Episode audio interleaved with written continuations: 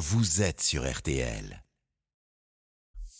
RTL Midi. Vincent Parisot, Antoine Cavallero. Un absentéisme record lié à l'explosion du nombre de malades du Covid dans le pays, d'où la fermeture là encore de nombreuses usines. La Chine refuse de publier le nombre précis de malades, mais la réalité ce sont des entreprises en panne, l'usine du monde qui tousse.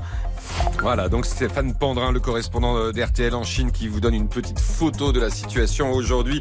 Dans ce pays au moment où euh, les ministres de la Santé des 27 sont réunis à Bruxelles avec les représentants des agences européennes pour euh, discuter des mesures de protection à prendre de manière coordonnée pour faire face à cette explosion de l'épidémie en Chine alors que Pékin prépare un rétablissement progressif de l'autorisation des voyages à l'étranger. Tout ça en même temps, évidemment, ça pose problème. Et Emmanuel Macron a déjà demandé hein, au gouvernement des mesures adaptées de protection.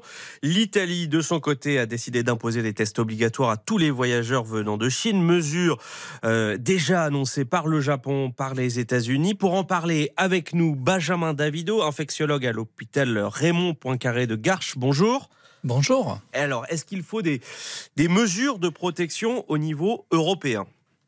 Écoutez, oui, je le crois, parce que jusqu'alors, à chaque fois qu'on a pris des mesures, on a bien vu que chacun faisait différemment et que malheureusement, ça ne suffisait pas à stopper l'arrivée du virus qui souvent était déjà sur le territoire européen. Les frontières sont extrêmement poreuses dans le cas de Schengen.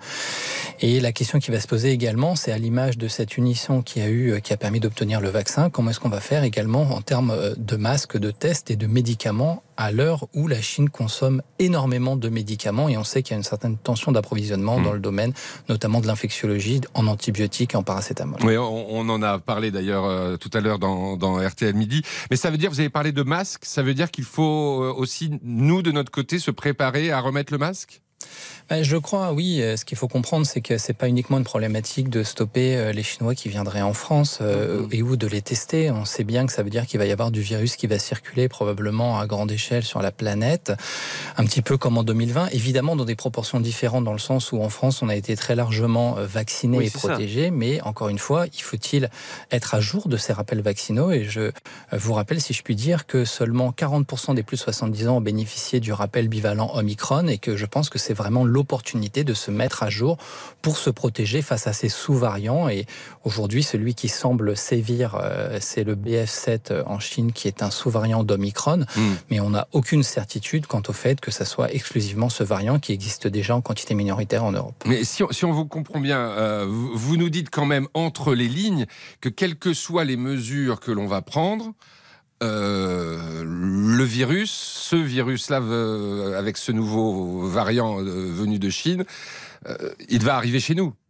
Bah, oui, ce qu'il faut comprendre, c'est qu'en réalité, euh, c'est une poussée du Covid. Et on a bien vu que lorsqu'il y avait une poussée du Covid dans le monde, les derniers exemples, c'est l'an dernier, exactement à cette même période en Afrique du Sud, lorsqu'on a fermé les frontières avec l'Afrique du Sud, on a vu que ça n'a pas permis euh, de stopper Omicron alors qu'on était en pleine vague de Delta. Ça veut dire quoi? Ça veut dire qu'un des scénarios possibles, c'est l'arrivée d'une dixième vague dans la neuvième, dans la neuvième vague, en plein début de l'hiver, ce qui euh, épidémiologiquement n'est pas tellement choquant puisque c'est le début de l'hiver, on l'oublie, qu'on a eu un automne particulièrement doux et en réalité, il faut se mettre en ordre de bataille. Toutes les mesures barrières sont bonnes à prendre pour faire une digue face à ce virus et faire en sorte que cette triple épidémie puisse s'arrêter, puisqu'il ne faudrait pas une quadruple épidémie, si je puis dire, dans cette triple épidémie qui est particulièrement difficile pour l'hôpital. Mais alors, est-ce que ça servirait vraiment à quelque chose de, réinstaurer des tests PCR euh, obligatoires aux frontières? La réponse est probablement non. Simplement, l'intérêt, c'est la surveillance avec le PCR, comme vous l'avez précisé, d'avoir euh, ce, séquençage qui est fait, d'avoir un criblage pour avoir une, une idée un peu plus précise du variant. Euh, si tant bien est, c'est bien un sous-variant d'Omicron et pas qu'on a qu'on ait affaire à nouveau à un nouveau euh, SARS-CoV, si je puis dire, un mm. Covid-23, ce qui évidemment serait pas une bonne nouvelle. Et ça, on le, saura si ça arrive. à quel moment? Est-ce qu'on le saura J'ai envie de dire un peu trop tard? Alors, euh, c'est sûr que si les mesures sont décidées, comme j'entends en Italie et aux États-Unis, autour du 10 janvier, c'est trop tard. Je crois qu'il faut commencer dès maintenant. On sait que le séquençage, ça prend un petit peu de temps.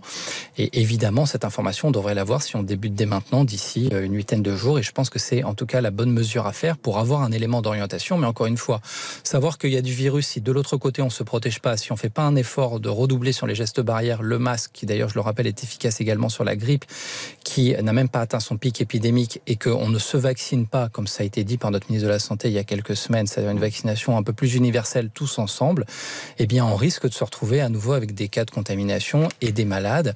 Et je rappelle que ce fardeau d'Omicron, il ne faut pas le négliger, c'est quand même 5% de décès chez les personnes hospitalisées, c'est deux fois moins que Delta, mais ça reste un véritable tribut, si je puis dire, de santé publique, et c'est bien ce qu'on observe malheureusement en Chine. Hum, vous avez évoqué euh, l'hypothèse donc de ce nouveau variant qui, pourrait euh, poser des problèmes s'il existe et s'il est, s'il est euh, découvert. Mais c'est pas aux Chinois, ça serait pas aux Chinois de le faire, ce travail en amont?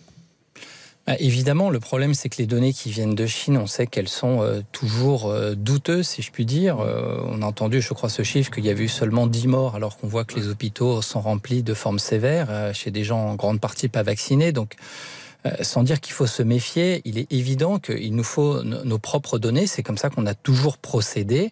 Et encore une fois, la meilleure façon de se prémunir, au-delà des données, c'est de se protéger. Et je crois que dans le vivre avec, finalement, on a un galop d'essai grandeur nature. C'est l'un des derniers pays qui résistait, si je puis dire, avec ces stratégies zéro Covid. Et on voit bien qu'il y a une alternance dans le monde entier de ce virus. Et donc, il faut jouer le jeu. Rappelez-vous, avant, on parlait de variants anglais, variants sud-africains. S'il faut les donner un nom, c'est le variant chinois. Et donc, il faut qu'on soit en mesure de réussir. Et comment réussir eh Bien, c'est les rappels vaccinaux entre autres, mais aussi les gestes barrières. Vaccination, rappel de la vaccination, gestes barrières, masque, on se lave les mains, les distances. J'ai l'impression qu'on a déjà entendu on ça. On répète un petit peu là, mais, je crois. Mais euh, je pense bah, que c'est quelque part la bonne nouvelle. Oui, bien sûr. Merci beaucoup, Benjamin Davido infectiologue. je vous en prie. À bientôt, infectiologue à, à Raymond Poincaré, hôpital de Garches.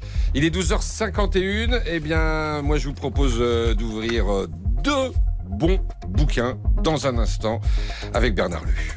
Antoine Cavallero, Vincent Parisot. RTL midi jusqu'à 13.